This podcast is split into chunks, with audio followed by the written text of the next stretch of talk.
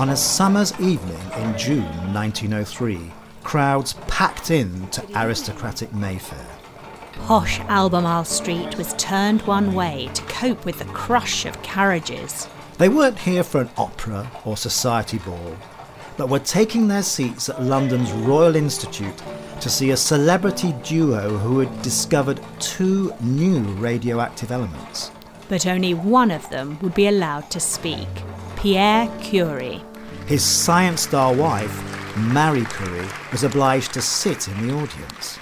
Women were banned from presenting at the Royal Institute. Among the spectators was Marie Curie's friend, the distinguished physicist Hertha Ayrton. Both women faced claims that any success was entirely due to their husbands. Hertha responded by saying, Errors are notoriously hard to kill, but an error that ascribes to a man what was actually the work of a woman has more lives than a cat. My name is Mark Zakian, and I'm joined by my Blue Badge Guide colleague, Laura Adams, creator of the excellent Women Inspire website. And we are looking at women in science, including a paleontology pioneer who nearly died while digging up mysterious creatures, and left us with a tongue twister. The first female in tech, a nurse whose charts changed medicine, and a chemist cheated out of a Nobel Prize. Hear their stories in this podcast.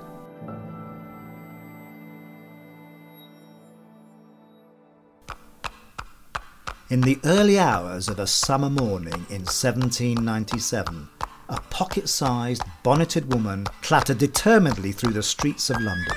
Little Caroline had never covered more than two miles on a horse, but having hardly slept, she set off on the 30 mile ride from Windsor to the Royal Observatory in Greenwich, the home of the Astronomer Royal. On a mission to claim a new comet. This was the eighth comet discovered by the world's first professional female astronomer, Caroline Herschel. Caroline's journey to the stars had an unlikely beginning. Growing up in Germany, aged three, she was scarred by smallpox. Then she was stunted by typhus. She never grew beyond four foot three. She was denied a formal education by her illiterate mother, and opportunities were few for a girl who people literally looked down on and considered herself to be poor and ugly. With no prospects beyond a life in domestic service, her fortunes changed when she travelled to England to live with her musician brother, William. Caroline learned English and studied singing, enjoying success performing in her brother's oratorios. But it was William's intense fascination with astronomy that defined her destiny. She became his assistant. This involved pounding horse dung into powder to make castings for telescope mirrors.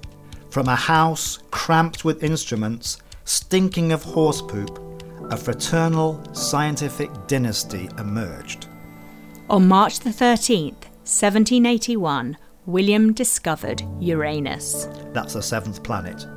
In recognition, King George III awarded him an annual stipend of £200, equivalent to half a million today. Learning maths, geometry, and algebra from William, Caroline emerged as an astronomer in her own right spending her nights outside skywatching. In August 1786, she spotted an object moving through the heavens. This was a comet. At that time, only 30 comets had been observed. The new find was named C 1786 Herschel. Or the First Lady's Comet. William told George III about Caroline's comet the King awarded her an annual salary of £50 a year, making her the first woman in Britain with an official government position. Caroline could now support herself as an independent astronomer. As well as identifying eight comets, she discovered the Sculptor Galaxy. She helped her brother build the world's largest telescope. At 40 feet, it was so big it featured on the Ordnance Survey map so big that little Caroline got caught on its hook, remarking that they could not lift me off without leaving two ounces of my flesh behind. Today, the surviving parts of the telescope are here at the Royal Observatory in Greenwich. In 1828, she became the first woman to win the Royal Astronomical Society Gold Medal, an organisation that, as a female, she could not be a member of. When her brother died, grief stricken Caroline returned to Germany, where she passed away aged 98, buried with a lock of her brother's hair. In her time as an astronomer, Caroline identified 2,400 astronomical objects. She has an asteroid and a crater on the moon named in her honour.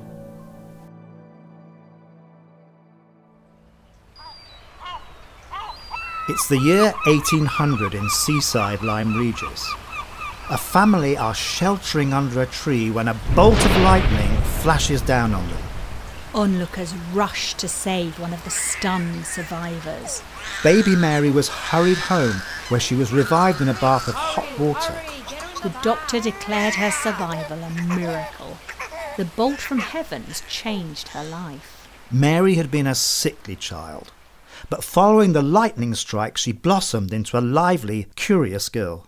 Little Mary accompanied her father on trips to the sea cliffs where they uncovered curious objects buried in the stone. These were fossils. Mary's dad taught her how to find and clean the stones, which he displayed for sale in his carpentry shop. When Mary was 11, her father died of tuberculosis, throwing the family into poverty. So Mary and her brother started selling these fossils to bring in extra cash they discovered a giant skull sticking out from the cliff. Mary knew there must be more of the creature inside the rock. So young Mary hired local workmen. They toiled for months to dig out the 20 foot specimen, which she painstakingly cleaned with rudimentary tools and nails. Everyone in Lyme Regis was talking about the monster. Scientists thought it was a crocodile. At that time, people believed that these curiosities were unrecognizable creatures come from far off lands. But what Mary had uncovered was the world's first ichthyosaur fossil. Ten years later, she found the first complete skeleton of a plesiosaurus, a marine reptile from the Jurassic time of the dinosaurs. Once again, it took Anning years to extract and prepare, but the specimen brought her international recognition. Her next big find was the world's first pterodactyl skeleton. Mary's discoveries were driving 19th century biologists crazy. How could they explain all those mad beasts, part fish, part bird, part lizard? Experts were only just starting to question the age of planet Earth, with very few daring to suggest that it reached back beyond biblical times. For four decades, Mary scoured the Dorset cliffs with her mallet and pet dog Tray. She trained him to guard interesting finds. Poor Tray was crushed by a cliff face rockfall which almost swept Mary into oblivion. She documented all her fossil finds, but as a woman, she was barred from publishing her discoveries at any of the scientific societies. Mary died of breast cancer aged just 46. 19th century scientists wrote her out of their books. These naturalists who'd bought her specimens were then credited with the discoveries.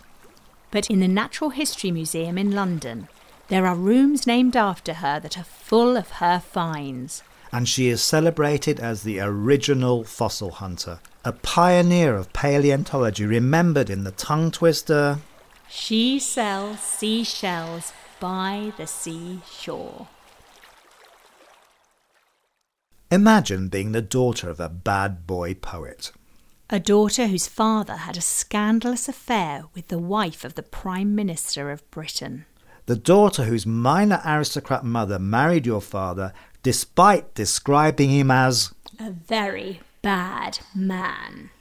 The daughter whose mother left her father after a month of marriage because she believed he was having an incestuous affair with his half sister. This was Ada, daughter to the Prince of Pleasure Seekers. The infamously mad, bad, and dangerous to know Lord Byron. Ada's mother determined that her daughter would have nothing to do with the reprehensible world of poetry inhabited by her father. So she was tutored in science and mathematics, but not literature. Lady Byron had teenage Ada watched by close friends for any sign of moral deviation. But for all her mother's efforts, Ada's life was surrounded by scandal. Not least the gossip about her friendship with irascible genius polymath Charles Babbage. 17 year old Ada met Babbage at a society coming out ball in 1833. Babbage showed her a prototype of his difference engine, a complex mechanical calculator. Ada was entranced. But Babbage was the genius who managed to alienate nearly everyone he came into contact with. Having secured government money to build his difference machine, he abandoned it, switching attentions to his concept for an analytical engine, designs for the first ever computer. Ada met and married Count Lovelace. The couple had three children. While living the aristocratic life at the Lovelace Somerset estate, she continued to correspond with Babbage, who dubbed her his Enchantress of Numbers. Babbage gave a talk in Italy about his analytical engine. It was written up in an academic paper. that Ada translated into English. This was much more than a translation. Crucially, it included one of the most important documents in modern science. Instructions for the analytical engine to solve a complex sequence of numbers. Ada had written the world's first computer program. She suggested that Babbage's machine could be programmed by punch cards, as many computers were until we started using screens and keyboards. She also speculated, Could this wonderful engine compose music? as with many of Babbage's projects, the engine was never built in his lifetime. So her program was never tested. Ada died of cancer, aged only 36. In another Byron scandal, Ada told her husband that she would not be buried at the Lovelace tomb, but next to her father on Newstead Abbey estate. Today, Ada is the official programming language of the United States military, known as Military Standard 1815, the year of her birth. Ada Lovelace was the first woman in tech. If she were around today, she would be a dot com Silicon Valley star.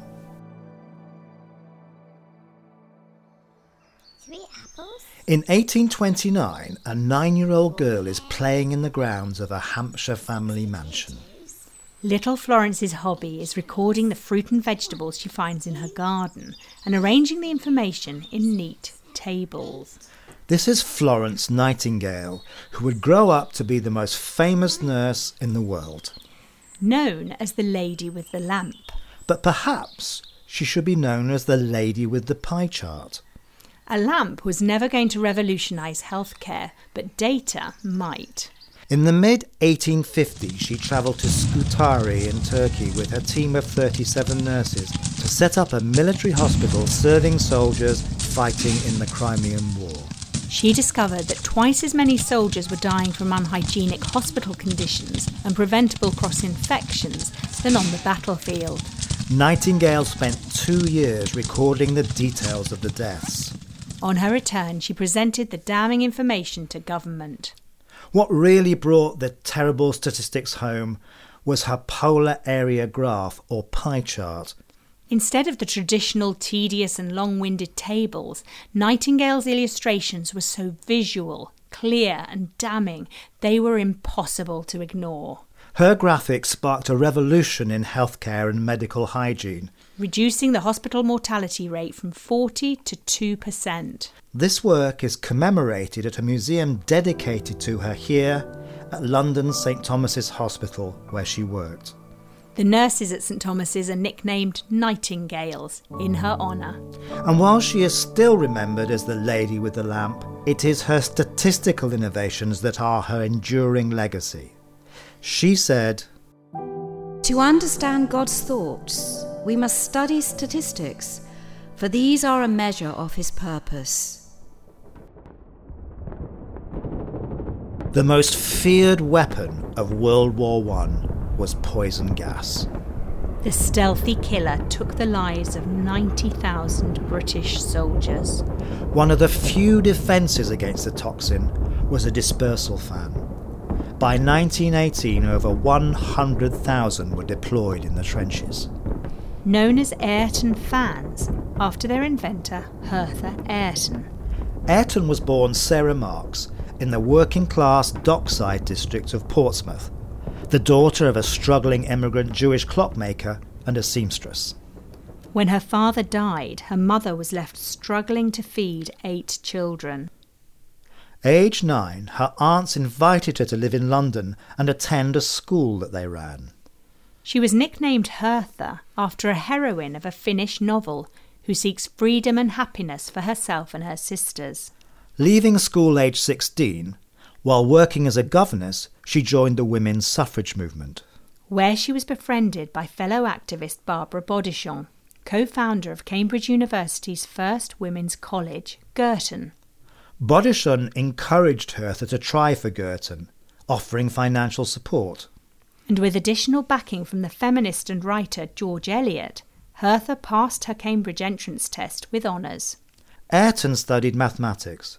While at Cambridge, she designed a blood pressure meter, led the Choral Society, founded the Girton Fire Brigade, and formed a mathematical club.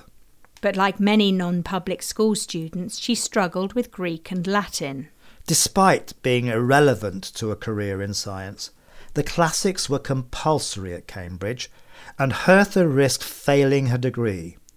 She wrote to Bodichon, I think it is very hard on you, after all you have done for me, that I should do no better. I have turned out a failure. Hertha persisted and eventually passed the mathematical tripos. But for all her hard work, there was no qualification. Cambridge refused to award full degrees to women until 1948. Hertha returned to London, where she married her evening class tutor, William Ayrton. He supported her research, commenting to his cousin, You and I are able people, but Hertha is a genius. Hertha discovered the cause of the hissing emitted by the arc lamps that lit up the city's shops and factories. Her work radically improved the efficiency of the lamps, and in 1899 she became the first woman to read a paper at the Institute of Electrical Engineers. A large audience, nearly entirely male, attended the lecture, along with members of the press. The Spectator magazine wrote Women have a distinct proclivity towards science and mathematics, finding them less exhausting than either history or classics. Another journalist assured readers that, although a scientist, she was in every way a woman. Hertha then took on the great male bastion of science, the Royal Society. In 1902, with a body of groundbreaking science to her name, she was nominated to be a Fellow. But was denied. Their charter barred married females. At that time in English law, married women had no status. But in 1904, she became the first woman to read a paper to the Society. And in 1906, they awarded her the prestigious Hughes Medal.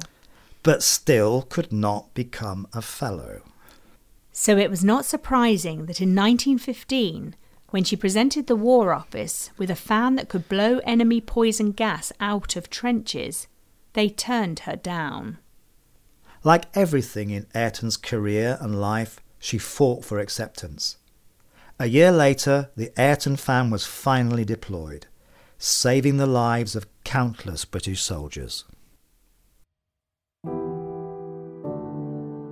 This is the story of a woman famous for not winning the Nobel Prize. A woman who produced what has been called the most famous photograph in scientific history. Her name is Rosalind Franklin. Born in 1920 in London's Notting Hill to a wealthy Jewish family. After winning all the science prizes at school, she studied chemistry at Newnham College, Cambridge. She began her academic career in Paris, developing her skills as an X ray crystallographer, a technique that shows the structure of atoms. Then she joined a team at King's College London in the race to discover the structure of DNA. At King's, straight talking Rosalind clashed with her introverted colleague Maurice Wilkins. Rosalind worked on a photograph critical to the understanding of DNA. Taking over a 100 hours to create, it was dubbed Photo 51. In 1953, Franklin worked out that DNA forms a double helix, the now familiar twisting ladder shape. Meanwhile, in Cambridge, a rival team of Francis Watson and James Crick were also working on the DNA molecule, but could not figure out the structure. Looking for help, Watson went to King's College to speak to Wilkins, but couldn't locate him. So he went to Franklin's lab, insisting that she should collaborate. Franklin did not like his demands. Watson accused her of being a terrible scientist. The argument escalated. Watson retreated from the room, backing into Wilkins, who had heard the commotion. Later, without Franklin's knowledge or permission, Wilkins shared photograph 51 with the Cambridge team. According to Watson, this was vital to the understanding of the double helix. And it was key to their paper on the DNA structure. Franklin was not acknowledged. In 1954, Watson, Crick, and Wilkins shared the Nobel Prize for their work on the structure of DNA. Again, no mention of Rosalind. Rosalind Franklin was diagnosed with ovarian cancer, possibly due to multiple exposures to x rays in her lab. She tried to continue working through her medical treatment, but passed away in 1958, aged 37. There is a consensus in the scientific community that without Franklin's work, the structure of DNA would have remained unknown for many years. She should have won the Nobel. But as Nobel Prizes cannot be awarded posthumously, the injustice will never be corrected. This is the story of the woman who did win the Nobel Prize. A journey that began with a nine year old playing with a chemistry lab in her attic. Young Dorothy Hodgkin would make regular trips to the local chemist to buy acid for her attic experiments. Impossible today. Health and safety would never allow it. Encouraged by her parents, Dorothy spent hours reading and experimenting. At primary school, she learned how to grow crystals of copper sulfate. Writing at the time, I was captured for life by chemistry and by crystals. But at secondary school, girls were not allowed to do science, being offered needlework instead. Dorothy demanded to study chemistry. The school gave in. Reading about the science of X ray crystallography, a new technique allowing scientists to see the structure of molecules and atoms, she decided this was her future. At Somerville College, Oxford, she was one of very few women studying science. And only the third woman to get a first class degree in chemistry. After graduation, she began her meticulous, laborious, and painstaking research in crystallography. This was particularly challenging for Dorothy, who developed severe arthritis in her hands in her 20s. The X rays took hours, and the complex results involved counting thousands of atoms by eye. All Woman College Somerville supported her by appointing her as its first fellow and tutoring chemistry in 1936, a post which she held for 40 years. Dorothy introduced computers into her research, commissioning a giant machine with punch cards. After decades of research, she uncovered the structure of penicillin this speeded up the development and distribution of life saving antibiotics. She was nominated time after time for a Nobel Prize. In the end, it took a group of other scientists to petition for her to win in 1964. The press writing Affable looking housewife wins the Nobel. And Mother of three wins the prize.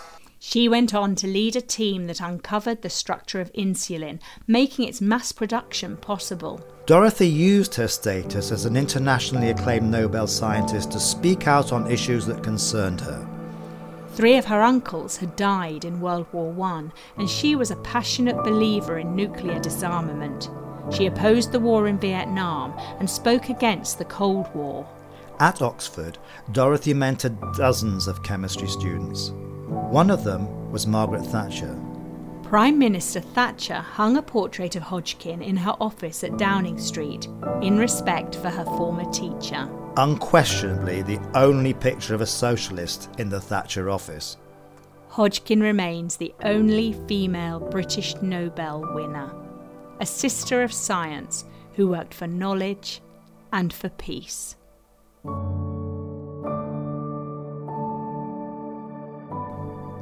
This British Guild of Tourist Guides podcast is written by Mark Zakian and co hosted with Laura Adams from Women Inspire. The music was by Scott Buckley, www.scottbuckley.com.au. For tours and information about Blue Badge Guides, visit britain'sbestguides.org.